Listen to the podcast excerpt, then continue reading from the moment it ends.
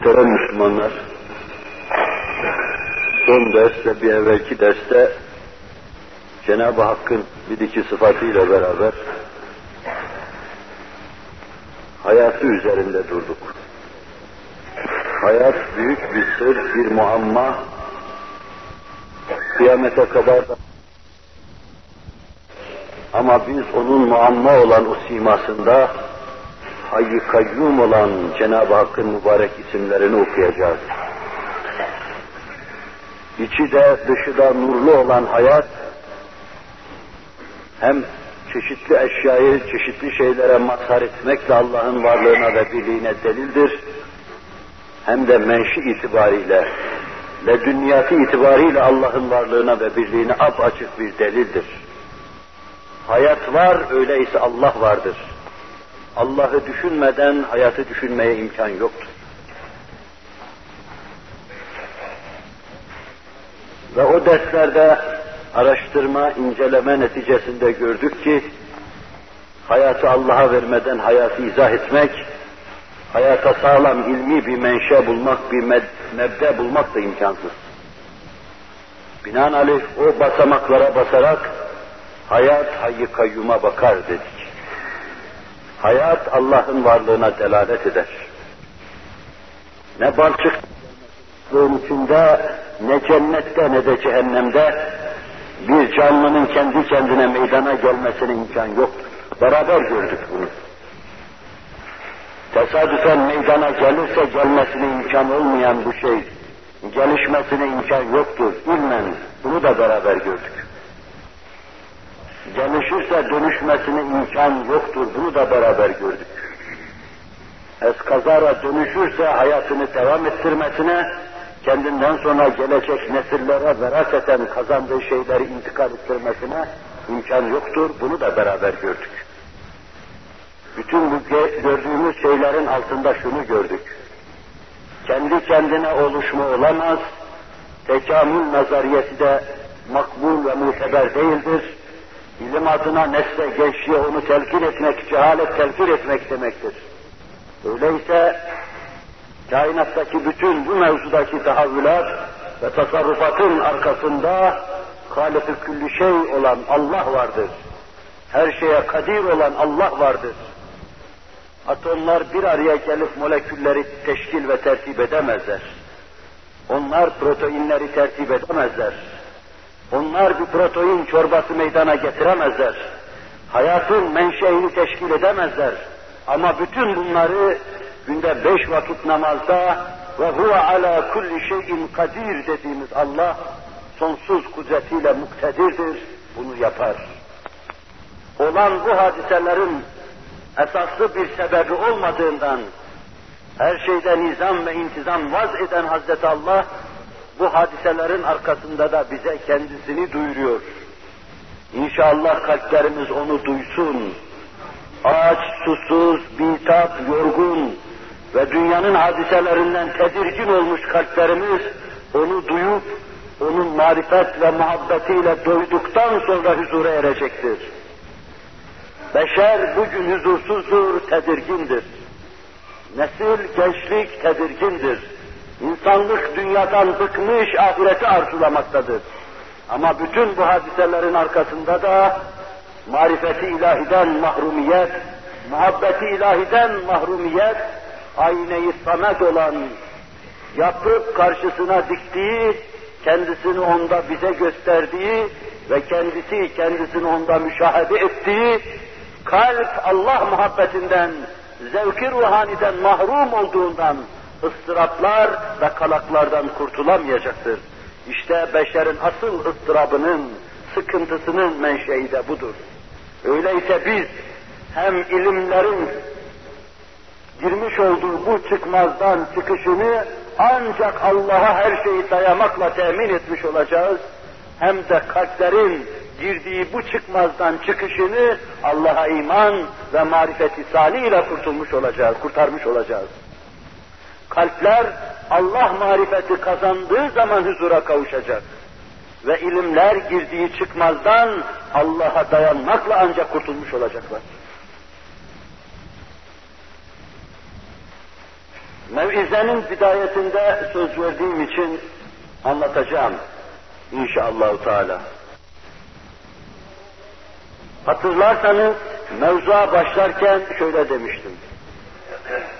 İlim şayet varlıkların varoluşu mevzuunda bize bir şey söylerse ve bu söylediği şeyi laboratuvar neticesi olarak bize söylerse, tarihi beşer bize aynı mevzuda ilimle omuz omuza aynı şeyleri söylerse, Kur'an-ı Kerim aynı hakikatları ifade ederse, ilim adına mektepte dahi olsa telkin edilen şeyleri artık ortadan kaldırmak ve telkin eden adamlara da susmak düşer. Artık cerbeze yapılıyor demektir. Artık ilim adına cehalet telkin ediliyor demektir. Biz modern biyoloji açısından gördük ki canlı olmuyor, dönüşmüyor, tekamül etmiyor, veraset kendinden sonrakilere intikal etmiyor, bunu gördük. Ve tarihi edyan, tarihi beşer gördük ki bize insanlığın babası olan bir insandan, şerefli bir insandan bahsediyor.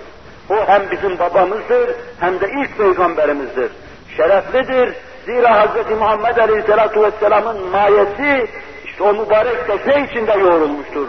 Hz. Adem mazrufu içindedir. Zarfı içindedir Hz. Muhammed Aleyhisselatü Vesselam. Şereflidir, Allah'a aynı olacak beşer Hz. Adem'den gelmektedir. Şereflidir, cennette yaratılan o insan açtığı yolla, çığırla geliştirilmiş o yolda biz tekrar cennete gireceğiz.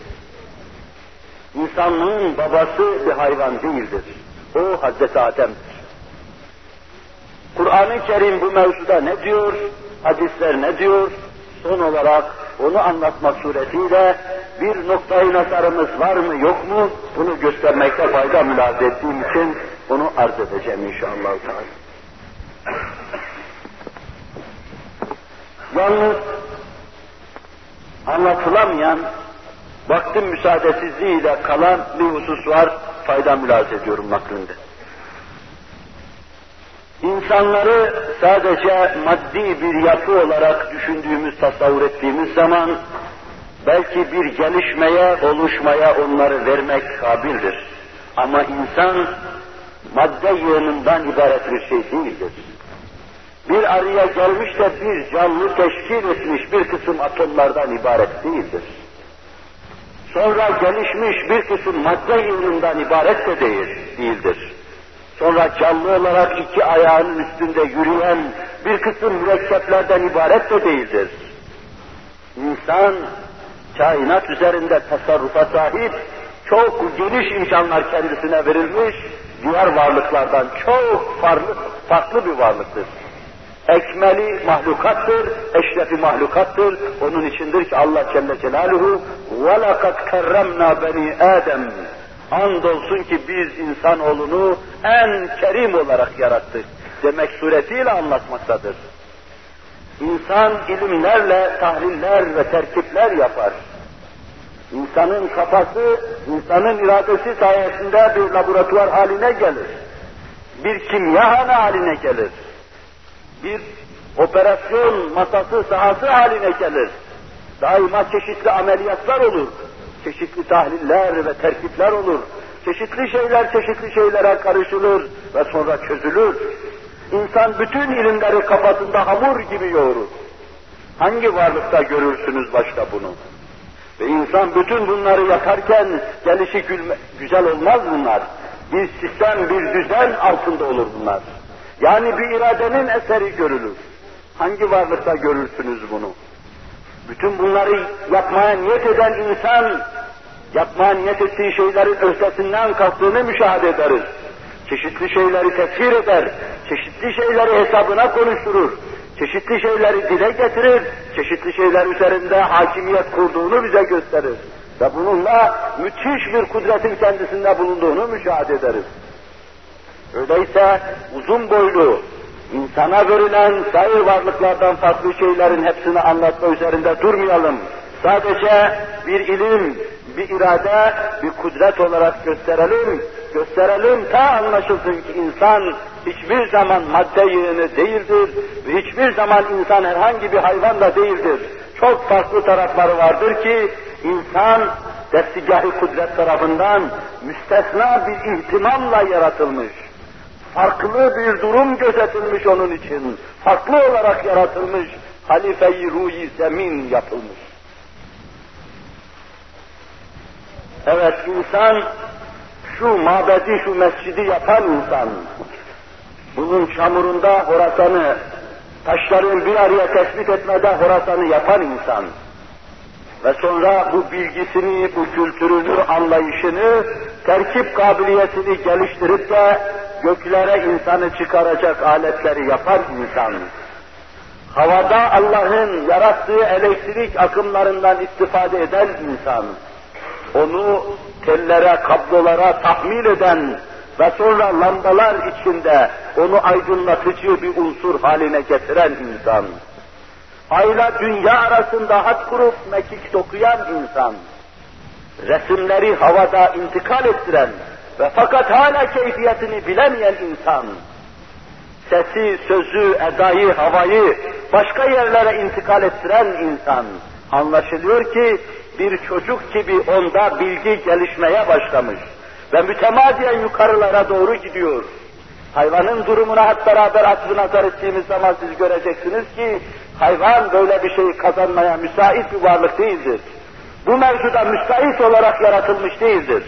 Sadece insandır ki dünyaya geldiği zaman hiçbir şey bilmediği, anasının memesini dahi bilmediği, acıktığı zaman ne yapacağını bilemediği halde bu kadar cahil insan. Fakat sonra fıtratın kendisine verdiği ne mütenahi gelişme sahası içinde gelişir gelişir de biraz evvel bahsettiğim şeyleri sizin karşınıza döküverir o insan. İnsan kendi hücrelerinin içine girmiştir. İğnenin başında milyonu toplanan hücrenin içine girmiştir insan. Ve onu çok rahatlıkla bine kadar yapıp senin nazarına arz etmektedir insan bugün. Ve ileride kanserli hastalık, hastaları dondurmak, tahcir etmek, tahdit etmek suretiyle tababetin inkişaf edeceğini bekleyen, bekleten insan ilimde ne kadar iler, ileriye gittiğini daha ilerideki senelerde inşallah hep beraber müşahede edeceğiz. İnsanın bu vaziyetinden anlaşılıyor ki insan bu dünyaya bir şeyler öğrenmek, talim ve taallüm için gelmiştir. Asker gibi terbiye görmek için gelmiştir. Halik-i kainatın, sani azamın rızasını kazanma, ilmiyle onu anlama ve kavrama, onun onu öyle yaratmasına mukabil hissi şükranda bulunmak için gelmiştir. İnsan mantıktan bahsediyor. Muhkem kaziyeler kuruyor.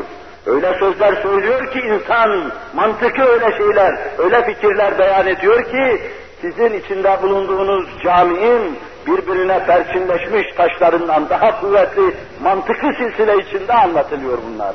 Bir hayvanın gelişi güzel, intizamsız bağırıp çağırması gibi değil bu. Sana maksadını anlatıyor. Uzun boylu hitabeler, yığın yığın kitaplar ve kitabelerle insan maksadını anlatıyor. Ve bütün bunların arkasında biz şunu görüyoruz. Er-Rahman allemel Kur'an, halakal insan allemehul beyan. O Rahmandır ki merhamet etti, insanı yarattı. Sonra ona beyanı belletti. Kur'an'ı talim etti, maksadını ifade etme kabiliyetini lütfetti. Görüyoruz ki ağzında insanın dilinden daha büyük dil taşıyanlar insan gibi maksatlarını en basit şekilde dahi anlatamıyorlar. Kafasında insanın beyninden daha büyük beyin taşıyanlar insan gibi en küçük en kısa şekilde dahi maksatlarını anlatamıyorlar. En küçük meseleyi dile getiremiyorlar. Görüyoruz bunu. Ve işte bütün bu hadiselerin arkasında allemehül beyanı anlıyoruz. İnsana maksadını anlatmayı anlatan Allah'tır Celle Celaluhu. İnsan sair varlıklardan farklı olarak hayatına gerekli şeyleri, lüzumlu şeyleri seçmesini bilir. Hayatını devam ettirme yolunda içgüdülerin verasında kendi iradesiyle bir şeyler yapar. Kendisi için hususi dünyalar kurar. Bu mevzuda hususi mücadeleler ve mücadeleler verir. Karşısına çıkan iki şeyden kendisine yararlı olanı ihtiyar etmesini bilir. İnsan gelişi güzel hayvanlar gibi önüne gelen otlamaz. vücuduna faydalı olan proteinli, vitaminli şeyleri alır. O gelişmiş ilmiyle, gelişmiş iradesiyle hayatını devam ettirme yolunda cehd ve cihad içindedir. Onda bir irade vardır. İnsan iradesiyle görüyoruz bugün, Cenab-ı Hakk'ın iradesine tam aynı olmuştur. Allah'ın yarattığı masnuat üzerinde insan Allah'ın iradesini göstermektedir. İnsandaki irade Allah'ın iradesinden tecelli şeklinde kopmuş, gelmiş, insanın varlığına mana ve değer kazandırmıştır. İnsan bu iradeyle Allah'ın yarattığı havadan istifade etmektedir. İnsan bu iradeyle Allah'ın yarattığı zeminden istifade etmektedir. Tohum atmakta, ekin yapmakta, hasat zamanı onu biçmekte, meyveden, arpadan ve buğdaydan istifade etmektedir. İnsan kendisi için yaratılan ve yaratan tarafından yarattığı her şey kendisine musahhar kılındığını ifade eden, Allah'ın kendisine musahhar kıldığı her şeyden iradesiyle istifade yolunu bilmektedir. Denizin dibindeki balıktan, kara üzerinde emekleyen hayvanlardan, ağaçların başında insana tebessüm eden, arzı didar eden meyvelerden iradesiyle istifade etmektedir. Hangi hayvan rahatlıkla bunu yapar? Bir sevki ilahisi vardır hayvanın. Tabiri değiştirip içgüdü demekle mesele halledilmiş değildir. Nedir içgüdü? Nasıl oluyor bu mesele? Bir muammadır bu da. Hayvanla insan bir araya getirilip mukayese yapıldığı zaman görüyoruz ki hayvanda sadece hayatını devam ettirecek o nev'e mahsus, o türe mahsus bir kabiliyet vardır ki daha doğuşta geliştirilmiştir. Kedi yavrusu anasını hiç görmeden dünyaya geldikten kısa bir zaman sonra önüne atacağınız bir yumakla anası gibi oynamaya başlar. Onu kuşun altına dahi koysanız, tavuğun altına dahi koysanız, o hemen tavuğun altında dahi meydana geldikten sonra o yumakla oynamaya başlayacaktır. Kuş ciyak ciyak bağıracaktır ve üzerinde uçan kartaldan korkacaktır. Bunları nereden öğreniyor acaba? Nasıl intikal ediyor bunlar? Veraset dediğin şey nedir acaba? Baştan beri nasıl olmuş bu mesele? E, duralım burada şunu da soralım. Nasıl olmuş da bir kabiliyet böyle fevkalade gelişti? Hatta bu noktada insanı geçtiği halde diğer kabiliyetler hiç gelişmiyor ve dikkat et, o, o sanatta daha fazla ileriye gitmiyor. Niye kuş sadece kuşa has şeyleri bin sene evvel nasıl yaşıyorsa şimdi aynen yaşıyor? Niye insan gibi o da o melekeyi geliştirmemiş? Arı bir mühendistir, arı bir kimyagerdir, arı sanat ilahi olan meşergahı arzda Allah'ın sanatlarının teşhir edildiği zeminde her çiçeğe konar. Keşke insanlar da konabilseydi. Keşke onlar da marifet hüzmesi alabilselerdi. Keşke onlar da aldıktan sonra kalp alemlerine ve dünyalarına dönebilselerdi. Arı kadar bu mevzuda yapabilselerdi. Heyhat, arıdan bu noktada çok geridir insan. Ama arı kendi sanatında milyon sene evvel bulunan kazılarla bulunan bal şekli, petek şekli neyse, bugünkü arıda bal şekli, petek şekli aynı şeydir. İnsanın yapamadığı, en büyük kimyagerlerin ötesinden kalkamadığı, en büyük büyük mühendislerin içime koyamadıkları arı peteği, arı balı meselesi milyon sene evvel neyse arı yine aynı şeyi yapmaktadır. Bir cumhuriyet idaresi havası içinde arı çalışmaktadır. Mükemmel tekemmül etmiş, olgunlaşmış, adeta her şeyin şuuruna varmış bir cemaat havası görülür arı, arıda. Bununla beraber arı, milyon sene evvelki arıdır. Aynı şeyleri yapmaktadır. Bundan anlaşılıyor ki, arı için lüzumlu olan o şeyi Allah Celle Celaluhu, arının içine koymuş, dünyaya göndermiş, daha fazlasına gerek olmadığı için daha fazla şey vermemekte ve insanın ilmini, iradesini geliştirdiği gibi onu geliştirmemektedir. Tekrar ediyorum, bir milyon sene evvelki akıllı arı, bugünün mühendisinin ona has sanatı yapamadığı, mühendisi aciz bırakan arı, milyon sene evvelki aynı arıdır. Aynı peteği yapmaktadır gelişmemiş sanatıyla fakat bir bakıma mükemmel sanatıyla her an karşımızdadır. Bundan anlaşılıyor ki hayvan kendi hayatını devam ettirecek kabiliyetle mükemmel olarak dünyaya gelmiş oluyor. İnsanın emrine musahhar, sanatı ilahi arz etmek, insanların nazarını arz etmek, şahidi ezeli olan Allah'ın nazarını arz etmek için mükemmel olarak dünyaya gönderilmiş oluyor. İnsan öyle değil. Bir çocuk gibi dünyaya gelir. Bir çocuk gibi büyür, talim ve terbiye görür asker gibi eğitim görür, mükemmelleşir. Allah'ın nazarı şuhuduna kendisini arz edebilecek kıvama geldiği an Allah huzuruna alır, mesud eder. Allah bizi mesud etsin inşallah. Salamon balığı denizlerde dolaşır durur. Ve sonra nerede neşet ettiyse, hangi çayda, hangi ırmakta meydana geldiyse, arar, bulur, gelir, orada ölür. Kadimden beri bu böyle devam etmektedir. Anasından, anasının anasından, daha ötelerde anasından, bu buna nasıl intikal etmiştir? Görüyoruz ki biz, bin seneden beri bu müşahedemiz bizi yanıltmıyor. İçgüdü dediğimiz bu şey, sevki ilahi daha doğrusu dediğimiz bu şey, onda bin seneden beri aynı şekilde devam etmektedir. Niçin gelişmiyor acaba? Ve nasıl oluyor da insanın yapamayacağı şey o karanlık deniz altında, güneş şualarından mahrum o yerde, nasıl oluyor yolunu tayin ediyor? Pusulatsız bu mesafeyi nasıl kat ediyor?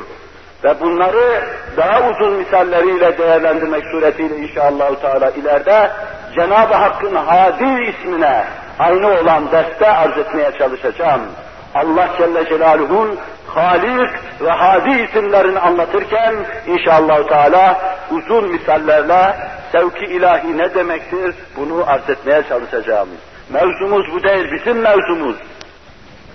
Allah kendi iradesinden Celle Celaluhu verip dünyaya gönderdiği ve yeryüzünde halife olarak tayin ettiği insan diğer varlıklardan ve canlılardan değişik olarak gelmiştir.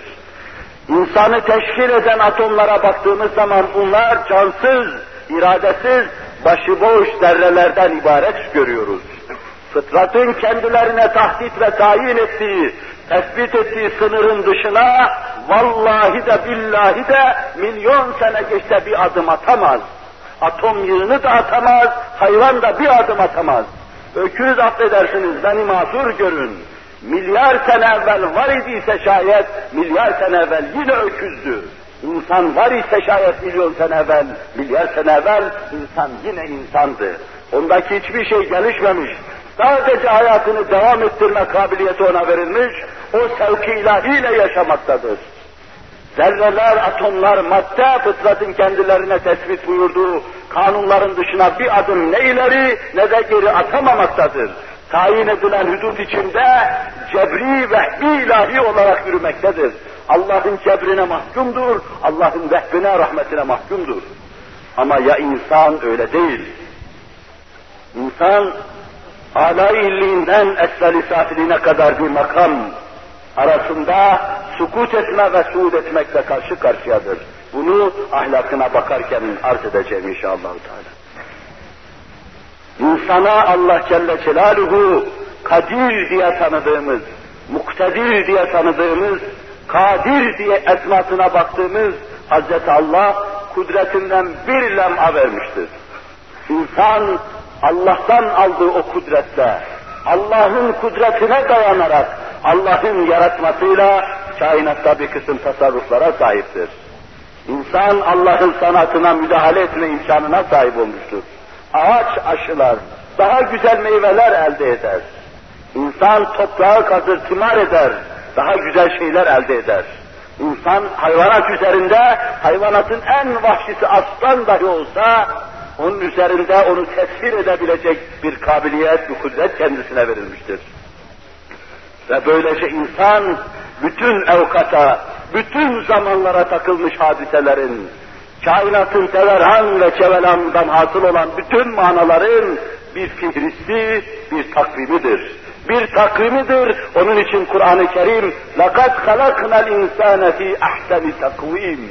Biz insanı ahseni takvim şeklinde yarattık. Kasam olsun diye Allah anlatıyor Celle Celaluhu.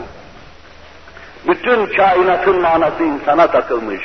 Bütün güzelliklerin fezlekesi insanda vardır bütün kainattaki cemal, bütün kainattaki celal, süzülmüş insanda toplanmıştır.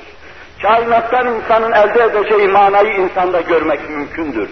İşte insan öylesine maddenin de, hayvanın da, kendinin altındaki bütün varlıkların üstünde bir üstünlüğe, bir imtiyaza, istisnai bir duruma sahiptir. Cenab-ı Hak böylesine âli keyfiyeti bize bahşettikten sonra bu keyfiyete göre bir vaziyet alma lütfuyla da bizleri lütuflandırsın. Dunumuzdaki varlıkların vaziyet ve keyfiyeti içinde yaşama, o hale duçar olma ziddetinden bizleri masum ve mahfuz buyursun. Demek oluyor ki insan ilmiyle, iradesiyle, kudretiyle hayvanlardan farklı, insan hiçbir zaman hayvan olmamıştır. Ama bazı insanlar insanlığını unuttuğundan hayvana inkılap edebilir. Bu mevzuda sözüm yoktur. Bu mevzuda elimizde aynı zamanda bir de müsbet tecrübe vardır. Büyük psikologlar içinde Alexi Karel'in bulunduğu bir heyet yakın tarihte Avrupa'da hususun hayvanların, insanların durumunu formüle ettiler. 20. asırda başıboş, avare sergerdan gezen insanın formülü, serseri köpek formülü halinde çıktı. Etrafa salya atıp gezen, saldırganlık yapan, nizam düşmanlığı yapan, servet düşmanlığı yapan, din düşmanlığı yapan, insan formülü edildiğinde tıpatıp serseri köpek formülüne denk çıkıverdi. İlim dünyası şaştı bundan. İnsan ahlakıyla da başka bir canlıdan mütedenni bir varlıktan meydana gelmediğini gösterir. İnsanın ahlak sahası, ahlak sınırı alay illiğinden esfel safiline kadardır. İnsan üstte Cebrail'i geride bırakır, insan altta şeytanı geride bırakır. İşte bu iki makam arasında insan Allah'ın lütfettiği ilimle, iradeyle, kudretle Allah'ın tevfikine dayanarak kendisine bir biçim vermeye çalışır. Ebu Bekir bir insandır. Vahşet içinde yüzen, insanlık adına hiçbir şey bilmeyen Bilal-i Habeşi, Hazreti Ömer de birer insandı. Ama rahle-i tedrisi nebevi önüne oturduktan sonra onlar âlâ çıktılar.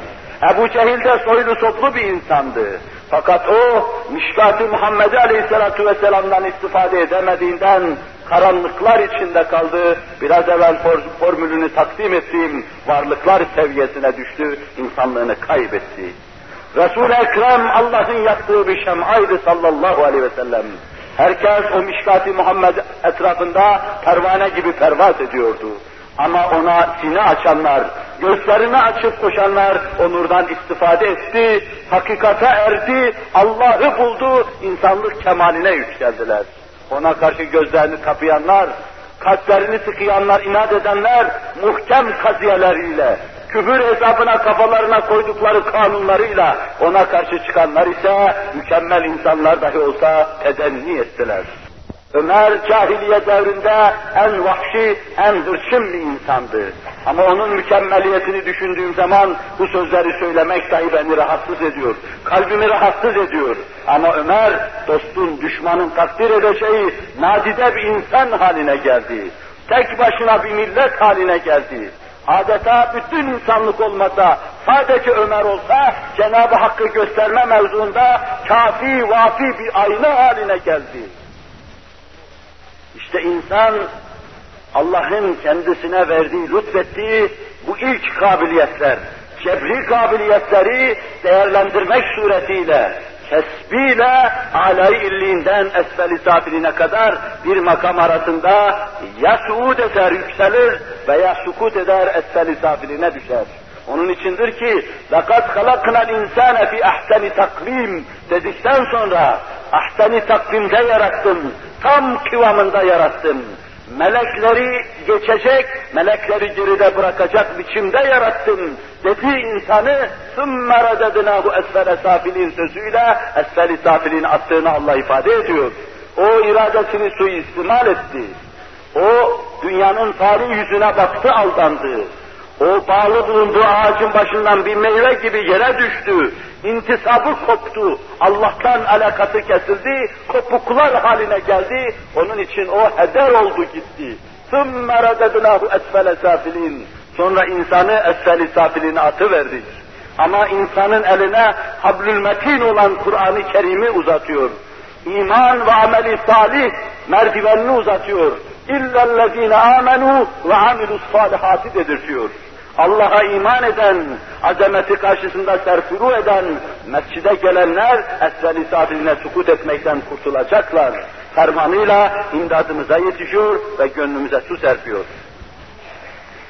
Ebu Cehil insanlara eziyet etmeden hoşlanıyordu, gaddardı. Bu insanın bir sıfatıdır. O onu geliştirmişti, iradesini kullanmış. Hazreti Ebu Bekir şefkati geliştirmişti. Biri insanlara eziyet etmeden sadist bir hava içinde lezzet alıyordu. Neron insanlara eziyet etme içinde lezzet alıyordu. Sirklerde insanları aslanların ağzına atıyordu, çarmıklara geriyor, Allah dediklerinden ötürü insanları cayır cayır yakıyordu. Ve bu manzarayı kahkahayla seyrediyordu. İşte esveli safiline sukut etmiş insan tablosu. Ve biri evinde oturuyor, gözyaşlarını tutamıyor, hıçkıra hıçkıra ağlıyordu. Niye ağlıyorsun dedikleri zaman, Allah'ım benim vücudumu o kadar büyük yap ki cehennemi ben doldurayım, başkaları girmesin diyordu. Bu da insandı. İnsandı birisi, iradesini kötüye kullanmış, cebanette alabildiğine ileriye gitmiş, menfaatlerinin esiri ve zebunu dünya karşısında secde ediyor, serfuru ediyordu.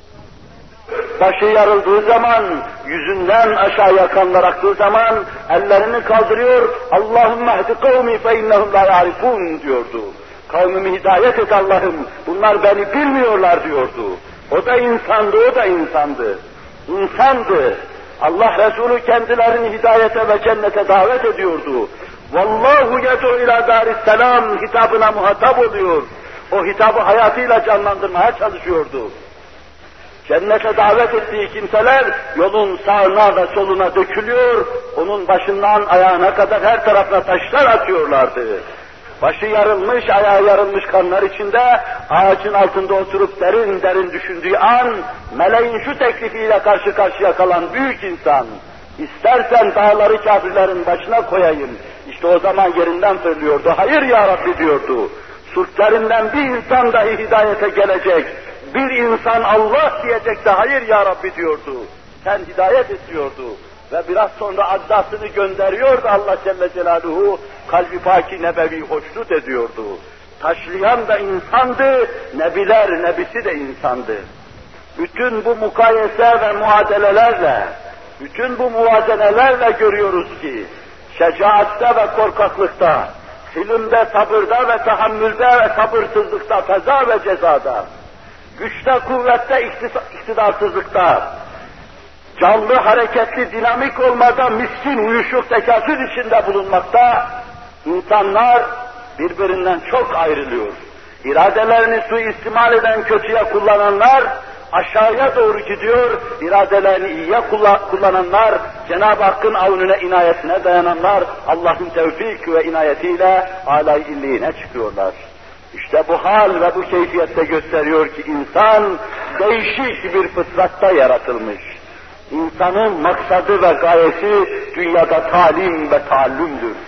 Önüne serilen kainat kitabını müteala etmek, bu beden dünyasını ayakta tutacak, zemin sofrasına serilmiş nimetleri değerlendirmek, kendisine Allah'ın taktığı isimlerinden parçalar ışığıyla Cenab-ı Hak'ta o isimlerin numunelerini, kamil ve namütenahi olanlarını görmek.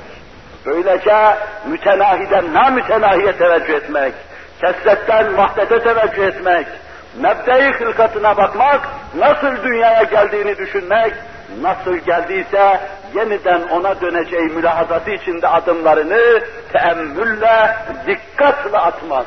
İşte insanın vazifesi budur. Ve bu vazife o kadar alidir ki Allah bu vazifeyi peygamberlerine yaptırtıyor. Bu vazife o kadar alidir ki eğer siz bir sultan olsanız veya bir sultanın raiyeti bulunsanız o sultan en sevdiği yaverlerine, en yakınlarına, sel askerlerine teklif ettiği, yaptırdığı, mükellef kıldığı vazifelerden daha aziz, daha şereflidir. Sen Allah'ın aynasısın. Bundan daha üstün bir şeref senin için tasavvur edilemez. Sen sendeki eksik sıfatlarla onun tam, kamil, namütenahi sıfat ve isimlerini gösteriyorsun. Senin için bundan daha büyük şeref olamaz. O gökleri, yeri, yıldızları, ayı senin emrine musahhar kıldım. Hepsi senin için emir ve neferdir. El verir ki sen de bana nefer olasın diyor. Bundan daha büyük şeref olamaz. O sana, sana lütfettiği şeyleri hediye olarak takdim etmiştir. Sana büyük bir insandan gelen küçük bir hediyeyi aylarca, senelerce evinde saklar ve onu vesile-i şeref sayarsın. Göz olarak sana taktı, kulak olarak sana lütfettiği, dil diye ağzına koyduğu, kafa diye beynin içinde tespit ettiği, beyin diye beynin içine tespit ettiği, bununla seni düşünür, bilir, yapar hale getirdiği Allah Celle Celaluhu hediyeleriyle kendisini sana tanıttırıyor, sana hissettiriyor. Sultandan gelen bu büyük hediyeleri üzerinden körler gibi, duymayanlar gibi, kalpsizler gibi bakıp geçme. Bunlara bak, manasını anlamaya çalış. İşte o seni böyle ulvi ve şerefli vazifelerde istihdam ediyor. Bu ulvi ve şerefli vazifeyi idraka Allah bizleri muvaffak kılsın. Bu mevzu inşallah Teala Kur'an tefsiri veya ileride mümini diğer cemaatlerden ayıran mümeyyiz vasıflarını anlatırken arz etmek üzere bu kadarlıkla iktifa edeceğim. Maksudumuz sadece maddi yapı itibariyle insan diğer canlılardan farklı olduğunu, ahlakıyla hele diğer canlıların o seviyeye çıkmasına imkan ve ihtimal bulunmadığını arz etmekten ibaretti. Şimdi bu hususta Kur'an-ı Kerim'in ve Efendiler Efendisi'nin mübarek sözlerinin meydana getirdiği kat'i hükümleri arz etmek suretiyle kendi noktayı nazarımızı takdim etmiş olalım.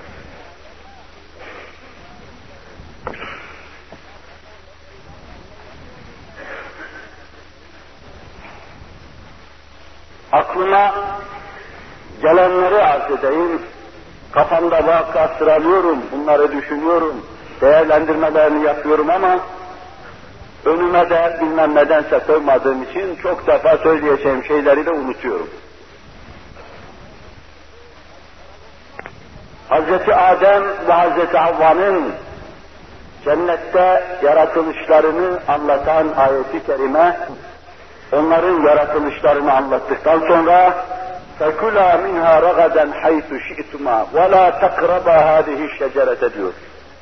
Bütün bu ayetlerden hilkatta Hz. Adem'in ilk insan olduğunu, Hz. Havva'nın ilk anne olduğunu Kur'an-ı Kerim'in hükmü olarak göreceğiz inşallah. Teala. Hz. Adem'e ikiniz cennetin nimetlerinden istifade edin, ikiniz istediğiniz kadar yiyin için, demek suretiyle gösteriyor ki Hz. Adem tekamül etmiş bir zincirin bir halkası değildir. Ne kendinden evvel bir halkadan bahsedilmekte ne de kendinden sonra bir halkadan bahsedilmektedir. Anlaşılıyor ki insan nevi namına cennette sadece iki kişi vardır. İkiniz cennette cennetin nimetlerinden istifade edin ve şu ağaca yaklaşmayın. İkiniz demek suretiyle ısrarla bir ayet içinde zamiri üç defa tekrar etmek suretiyle gösteriyor ki belki melekler vardı insan cinsinin dışında ama insan olarak madde ve manayı cem ruh ve atomları bir araya getiren, külli şekilde Allah'ın esmasına aynı olan insan sadece iki taneydi. Başkası olsaydı Allah Celle Celaluhu onlara da tevcih hitap ederdi. İkinci ayette Cenab-ı Hak Hazreti İsa'nın hilkatını bize anlatırken inne mesele İsa kemesele Adem halakahu min turab thumme kâle lehu kun feyekûn Hazreti Adem'in yaratılışı, Hazreti İsa'nın yaratılışı, Hazreti Adem'in yaratılışı gibidir. Allah Adem'i topraktan yarattı. Hazreti İsa'nın babası yoktu. Babasız bir insanın meydana gelmesi mucizeydi, Allah bu mucizeyi anlatıyor. Demek istiyor ki ayet, Adem'in yaratılışı da mucizedir. Başta Adem'in yaratılışı mucizedir. Çünkü onun ne anası vardır ne de babası vardır. Öyleyse Kur'an gösteriyor ki, esbab dairesi içinde Hz. Adem'in yaratılmış olmasını düşünmek caiz olamaz, tecviz edilemez. İlk hılkat nasıl cebri ve mucizedir, İnsanlığın babası olan Hazreti Adem'in yaratılması da öylesine cebri ve mucizedir. Hazreti İsa nasıl mucizedir? Hazreti Havva öyle mucizedir, Hazreti Adem de öyle mucizedir. Ve yine Kur'an'ın başka bir ayeti diyor ki Ya eyyühen nasu ittaku rabbekumullezî halakakum min nefsin vahidetin ve halaka minha zavceha ve besse minhuma ricalen kesiren ve Ey insanlar! Allah'a karşı gelmekten sakının. Bilmediğiniz iddialara kalkışmayın. Allah'tan çok korkun. Allah'ın himayesine girin. Meseleleri Allah'ın kıstasları içinde değerlendirin. Kendi görüş ve noktayı nazarlarınız istikametinde gitmeyin. Allah'ın himayesine, Kur'an'ın himayesine girin. O Allah ki halakakum min nefsin vahide. Sizi bir nefisten yarattı. Bir zincirleme, bir silsileden değil, tekamül silsilesinden değil, o silsilenin ortasında sizi meydana getirmedi. O sizi bir nefisten yarattı. Halk kelimesi maddeyi asliyesiyle, molekülüyle, atomuyla, her şeyiyle yaratmaya denir. Demek ki Allah Celle Celaluhu terkibini yaptı, zerrelerini bir araya getirdi ve ilk nefsi yarattı, yaptı. O ilk nefis Hazreti Adem'dir. وَخَلَقَ مِنْهَا زَوْجَهَا Zevcesini de ondan yarattı. Binaenaleyh bir ayet içinde iki mucizeyi anlatıyor bize. Bunlar sizin maddi ölçüleriniz ve esbabınız içinde değerlendirebilecek şeylerden değildir. Bunlar tamamen mucizedir. Allah'ın kudret eline isnat edilmedikten sonra anlama, kavrama da imkan ihtimal yoktur. Ama bunları söylerken şimdiye kadar müsbet ilmin, tecrübelerin bize gösterdiği şeyi düşünerek görüyoruz ki biz kendi kendine bir şeyin olmasına imkan yoktur. Öyleyse bunu kim yarattı? Allah Celle Celaluhu ben yarattım diyor. Allah Resulü sallallahu aleyhi ve sellem استوصوا النساء خيرا فإنه فإنهن خلقت من الضلع فإن أعوج شيء في الضلع فإن أعوج شيء في الضلع أعلاه فإذا ذهبت أن تقيمه كسرته وإذا تركته لم يزل أعوج أو كما قال Buhari ve Müslim'de Ebu Hüreyre hadisi olarak rivayet edilen bu hadis-i şerifte Allah Resulü sallallahu aleyhi ve sellem şöyle buyuruyor. Kadınlara hayır tavsiyesinde bulunun. Hayır ha olun, iyilik anlatın. Kadın erkeğin eğe kemiğinden, eğri kaburgasından yaratılmıştır. O kaburganın en eğri kemiği en üsttekidir. Allah Resulü sallallahu aleyhi ve sellem sahih hadisiyle Hz. Havva'nın dahi mucize olarak yaratıldığını anlatmaktadır. Bu hususta ısrarla duruyorum, hemen burada kesip diyeyim. Birisi mütedeyyin, birisi taaddada bulunarak, madem ilim dedi Darwinizmi kabul etmiş, bunu kabul etmek lazım. Çünkü İslam'ın bu mevzuda bir noktayı nazarı yoktur. Hz. Adem'in açık birdenbire yaratıldığına dair ayet hadis yoktur. Onun için anlatıyorum, benim için çok mühimdir bu. Öbür türlüsü materyalizme kayma, monimizme kayma demektir. Allah muhafaza buyursun. Allah Celle Celaluhu yarattığı kainatta zerreden küreye kadar hiçbir şeyi başıboş sergerdan bırakmaz, her halükarda müdahale eder. Onun için ısrarla üzerinde duruyoruz. Sen onu düzeltmeye kalkıştığın zaman ısrar edersen kırarsın. Ama düzeltme, istikamete getirme mevzuunda gayreti de terk edersen eğri kalır. Demek suretiyle Allah Resulü hadisin içinde kadının eye kemiğinden yaratıldığını ifade etmektedir. Ve yine Kur'an-ı Mucizül beyan. وَاِذْ قَالَ رَبُّكَ لِلْمَلَائِكَةِ اِنِّي خَالِقٌ بَشَرًا مِنْ صَلْصَالٍ مِنْ حَمَئٍ مَسْنُونٍ فإذا سويته ونفخت فيه من روحي فقعوا له ساجدين صدق الله العظيم Meleklere bir zaman demiştim Allah buyuruyor Celle Celaluhu. Demiştik hatırlayın o günü.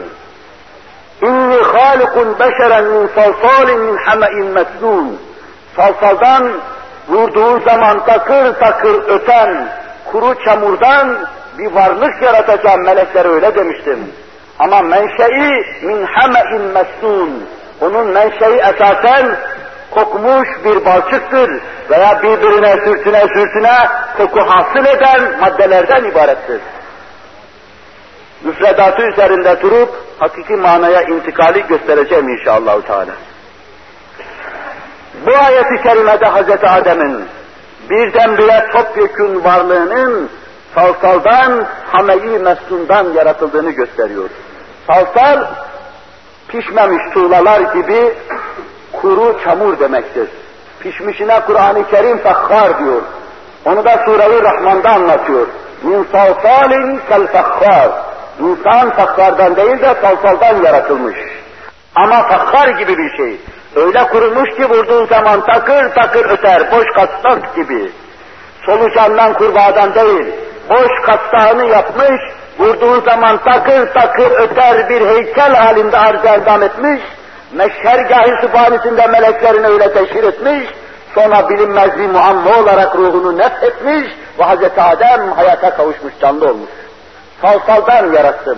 Ama o salsal min hame'in mesnun, kokmuş balçık veya yoluna yordamına konmuş bir balçık veya sünnetullah içinde kıvamına getirilmiş bir istikamete doğru tevcih edilmiş bir balçık veya sürtündüğünden ötürü, yontulduğundan ötürü, şekle sokulurken yontulduğundan ötürü koku çıkaran bir cisim. Manalarına gelen Hameyi Mesnun, müfessirin-i kiram ilk defa diyorlar ki salsal oldu da sonra Hameyi Mesnun oldu. Yani ilk defa takır takır çamurunu, kalıbını yaptı Allah Celle Celaluhu, sonra onu suyun içine koydu, yumuşattı, onu kokmuş çamur haline getirdi ve sonra ruhundan, ezeli ruhundan ona hayat nefsetti. Diyorlar ise de kanaat acıdanem. Bazı meseleleri büyük tefsirci olma değil de devrin sununu daha güzel anlatır. Hameyi mesnun şayet kokmuş bir çamur, bir balçık ve bir hadis-i şerif de buna bakıyor, bir kısım protein yığınlarından, insanın maddeyi asliyetinde kullanılan karbon, hidrojen, oksijen, azot, kalsiyum gibi şeylerin bir araya getirilmesiyle meydana getirilen ilk maya kastediliyorsa, ilk defa Allah Celle Celaluhu bunları bir araya getirdi, insan vücudunu devam ettirecek kıvama soktu, kromozomlarını tespit buyurdu, genlerini tespit buyurdu, sonra işte bunlarla heykeli yaptı, abideyi yaptı, sonra da kuruttu, kupkuru hale getirdi, ta mucizesini göstersin, sonra hayatın nefediverdi onlara. Manası benim için daha mülayim geliyor, zira bunu Ahmet Hanbel'in ve Tirmizi'nin Ebu Davud'un rivayet ettikleri Ebu Musa el-Eş'ari hadisi şerifi teyit eder mahiyette rivayet edilmiş, destekliyor. Allah Resulü sallallahu aleyhi ve sellem اِنَّ اللّٰهَ خَلَقَ آدَمَ min kabbatin kabadaha min cemi'il ard ferman etmektedir. Allah Adem'i topyekün yeryüzünden aldığı bir kabzadan yaratmıştır. Yeryüzünde mevcut bulunan elementleri bir araya getirmek suretiyle yapmıştır. Binaenaleyh insan sadece bir yerin balçığından değil, çünkü insanın mayesinde yeryüzündeki bütün element, havanın zerresi, ağacın içindeki bilmem ne, canlının içindeki protein her şey vardır. Neyse topyekün yeryüzünü Allah eledi Celle Celaluhu, kabzayı kudretiyle bir kabza alıverdi. Adem'i ondan yarattı diyen Ahmet Hanbel hadisi, Ebu Davud ve Tirmizi hadisi gösteriyor ki Hz. Adem'in ilk defa maddesi, manası, mahiyeti, mayesi yeryüzünden ruhuyla, misal alemiyle, her şeyiyle derlenmiş, toplanmış, bir araya getirilmiş, sonra onu devam ettirecek ebedi ruhtan bir ruh ona nefsedilmiştir.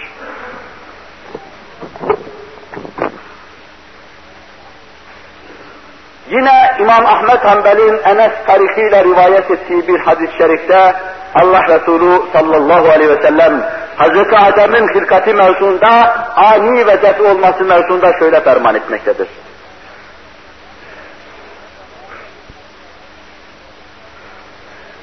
İnna Allah halaka Adem'e ve terekehu ma şa'e en yeda'ahu. Feca'e iblisu yatifu Tafe yatifu kelimesi tavaf manasına gelir. Belki yatufudur bu. Fakat sinsi sinsi, gizli, gece, hayal gibi gelme manalarını da içine işrab ettikleri bir kelimeyle ifade etmeleri biraz daha mevzu anlatmaya daha muvafık olduğu için hadisi şerifte Allah Resulü yatifu tabirini kullanmış. فَاِذَا جَاءَهُ رَآهُ اَجْوَفْ فَعَرَفَ اَنَّهُ خَلْقٌ لَا يَتَمَالَكْ اَوْ كَمَا قَالَ Allah Celle Celaluhu Hazreti Adem'in heykelini meleklerin, meleği alanın sakinlerinin nazarını arz etmek üzere yaptı, koydu diyor. Hayat yoktu, heykel yerde yatıyordu. Şeytan onun yanına geliverdi. Başka bir hadisi şerifte burnundan girdi, ağzından çıktı diyor. Can yoktu.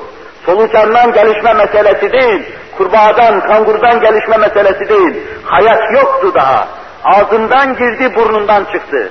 Ve sonra Hazreti Adem'in mana ve mahiyetindeki boşluğu gördü. Anladı ki bir kısım hususlarda kendine malik olamayacak.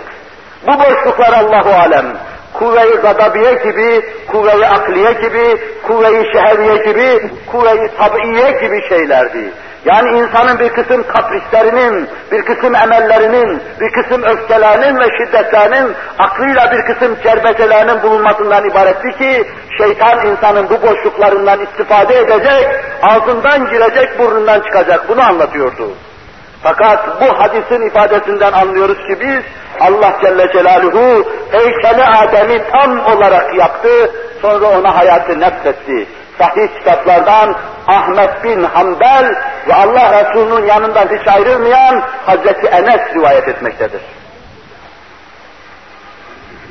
İbn Hibban ve Bezzar'ın rivayet ettikleri şu hadisi de ayrıca görüyoruz. Allah Resulü sallallahu aleyhi ve sellem ferman ediyor.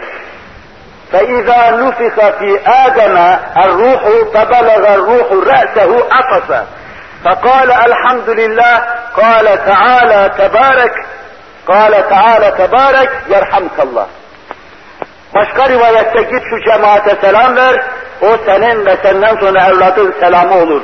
Buhari'de rivayet böyle ama İbn Hibban ve Bezzar'ın rivayetlerinde bu yok. Allah Celle Celaluhu Hazreti Adem'in heykelini yaptı, ruhunu ona nefrettiği zaman Adem aksırdı. Arkasından da elhamdülillah dedi. Allah da ona yerhamukallah dedi. Anlaşılıyor ki devam eden bir silsile bahis mevzu değildir. Adem'i ani ve defi olarak yaratmış Allah, beşere baba yapmıştır. İlk hayata mazhar olur olmaz, elhamdülillah demiştir. Ve Allah da ona, Allah sana merhamet etsin. Biz de ondan sonra Adem sünneti olarak aksıran adam elhamdülillah diyor, karşı tarafta yerhamukallah diyor, öbürü de dönüyor yehdina ve yehdikumullah diyor, bir rivayette de ve yustihabalekum şeklindedir. Bütün bunlardan anlaşılıyor ki eğer Kur'an-ı Kerim'in ayetleri, eğer Allah Resulü'nün sahih kitaplarda bulunan mübarek hadisleri Hz. Adem'in herhangi bir tekamüle tabi tutulmadan geldiğini gösteriyor. Israrın yeri vardır bu mevzuda. Allame Hüseyin Cisli gibi nadide bir tip dahi, çok sevdiğim, tazimle aldığım bir tip dahi, kendisine böyle bir soru tevki edildiği zaman, bu bir nazariyedir. Bu nazariyeyi laboratuvarda ispat ederlerse, biz Kur'an'ın ayetleriyle tevfik ederiz demek suretiyle bir hata yapmaktadır. Kur'an'ın ayetleriyle Darwinizm, Kur'an'ın ayetleriyle tekamül nazariyesi, Allah Resulü'nün hadisleriyle tekamül nazariyesi ve Darwinizm asla tetbik, tatbik edilemez, asla tevfik edilemez. O bakımdan ısrarla üzerinde durmada fayda mülahaz ediyorum. Ve yine Buhari ve Ahmet Hanbel'in Ebu Hüreyre'den naklettikleri bir hadisi şerif var. Allah Resulü sallallahu aleyhi ve sellem şöyle buyuruyor. İnne ebakum Ademu kâne sittîne zira'an. Bir rivayette böyle. Bir rivayette de kâne Ademu sittîne zira'an fi seb'i fi seb'i ezru'in aklan ev kema kal. Babanız Hazreti Adem 60 zira boyunda yaratıldı. Eni de 7 zira enindeydi. Zira aşağı yukarı 40 santim yapar. Ve hadisin devamında o günden bugüne beşer cüceleşe cüceleşe bu hale geldi. Küçüle küçüle bu hale geldi. O ayrı bir mesele. onu bugünün dünyasıyla izah etmek kabildir. Dünün insanıyla bugün insanın muadelesi, muvazenesi yapıldığı zaman ispat etmek kabildir ama mevzumuz o değil. Adem'i Allah Celle Celaluhu 60 zira boyunda yarattı. Bir zira hemen hemen 40 santim şu kadar demektir. Ve şer'i ölçüsüyle 24 parmak elinde demektir. 24 parmak yüksekliğinde olan şeye bir zira denir. İşte bu kadar Allah Celle Celaluhu Hazreti Adem'i 60 zira boyunda yaratmıştı. Eni de 7 zira enindeydi. Ve başka bir hadis-i şerifte Allah Resulü İbni Ebi Hatim'in ve İbni Asakir'in naklettikleri bir hadis-i şerifte yine Ebu Hüreyre veya Übey ibn Kâb tarihiyle diyor ki Hz. Adem'in boyu uzun bir hurma ağacı gibiydi. Kennakleti sahuk sittine ziraen uzun bir hurma ağacı gibi 60 lira boyundaydı yaratıldığı zaman. Demek suretiyle birbirini teyit eder 50'ye yakın hadisi şerifte Allah Resulü sallallahu aleyhi ve sellem ilk Hz. Adem hılkatının 60 lira boyunda olduğunu, herhangi bir tekamüle tabi tutulmadan o halde yaratıldığını, bir tekamül halkasının zincirinin bir halkası olmadığını çok açık ve seçik olarak göstermektedir. Bu bizim kanaatimizdir. İşte iki derste ısrarla üzerinde durduğumuz ilmin tekamül olmaz hakikatini Kur'an-ı Muhyüzül Beyan'ın ve Efendimizin bu sözleriyle desteklemiş oluyoruz. Kur'an aynen ilmin dediği şeyleri söylüyor. Kur'an diyor ki kendi kendine canlı olmaz, tekamül etmez, onu Allah yaratır, Allah'ın yaratması mucize olduğundan sizin esbabınız, sizin aklınızın kıstasları içinde onu müteala edemezsiniz. Kadimden beri bütün tarihi edyan ve insanlığın tarihi aynı şeye parmak basmakta, aynı şeyi anlatmaktadır. Vaktin müsaadesizliğiyle meseleyi daha fazla tahmik edemeyeceğim. Sadece Tevrat'tan aynı şeyleri teyit eder bir iki ayet okuyacağım. Tekvin kitabının yedinci ayetinde Allah şöyle buyuruyor, tahrif edilse bile. Allah yerin Rab Allah tabiriyle anlatıyor. Rab Allah yerin toprağından Adem'i yarattı. Kendi ruhundan ona üfledi, Adem canlı olarak yaşamaya başladı. 18. 19. ayetinde aynen şöyle diyor. Rab Allah Adem'in yalnız olmasını iyi görmedi. Sonra karanın canlılarını ve havanın canlılarını yarattı. 21 ve 22. ayetlerinde aynen şöyle diyor. Rab Allah Adem'i derin bir uykuya sevk etti. Sonra onun eye kemiğini aldı, yerini etle doldurdu, ondan Havva'yı yarattı, Adem'in yanına getirdi. Tevrat böyle diyor, İncil böyle diyor, Kur'an böyle diyor, ilim böyle diyor, ilim adına mektepte safsatı anlatmak, susmak gerekir artık, haya edip bu meseleleri anlatmak, anlatmamak icap eder. Cenab-ı Hak insaf ve izan ihsan eylesin. Her meselenin hakikatini, hakikatin kâmeti kıymetine uygun idrake bizleri muvaffak kılsın. İnşallah Teala bundan sonraki tevhid derslerinde bu kadar sizi yorucu olmamaya çalışacağım. Ama çok meseleleri çok basitleşip anlatsam dahi ben basitleşip, basitleştirip anlatmaya kendimi zorlarken görülüyorum. Cemaat de bu gibi meselelerden uzun zaman yad ve yabancı kaldıkları için yoruluyorlar. Cami bu gibi meselelerin yeri değilmiş gibi anlatılmamış ondan dolayı yoruluyorlar. Onun için biz inşallah sizler bizler el ele omuz omuza verip bir gediği kapayacağız kainatta ilimler diliyle Allah'ın kendisini anlatmasına karşılık, anladığımızı burada ona karşı anlatacak, anladığımızı dinleyeceğiz. İlimlerin temel kaidelerini kainatta vaz eden Allah'tır. Her ilim bir hakikata dayanmaktadır. Her hakikat bir ismi ilahiye dayanır. Bunları biz araştırmasak kafirler araştıracak değildir. Biz araştıracağız. Allah'ımız hesabına Celle Celaluhu, dinimiz hesabına, Kur'an'ımız hesabına. İnşallah Teala bu meselelere alışırsak, ileride bu meseleleri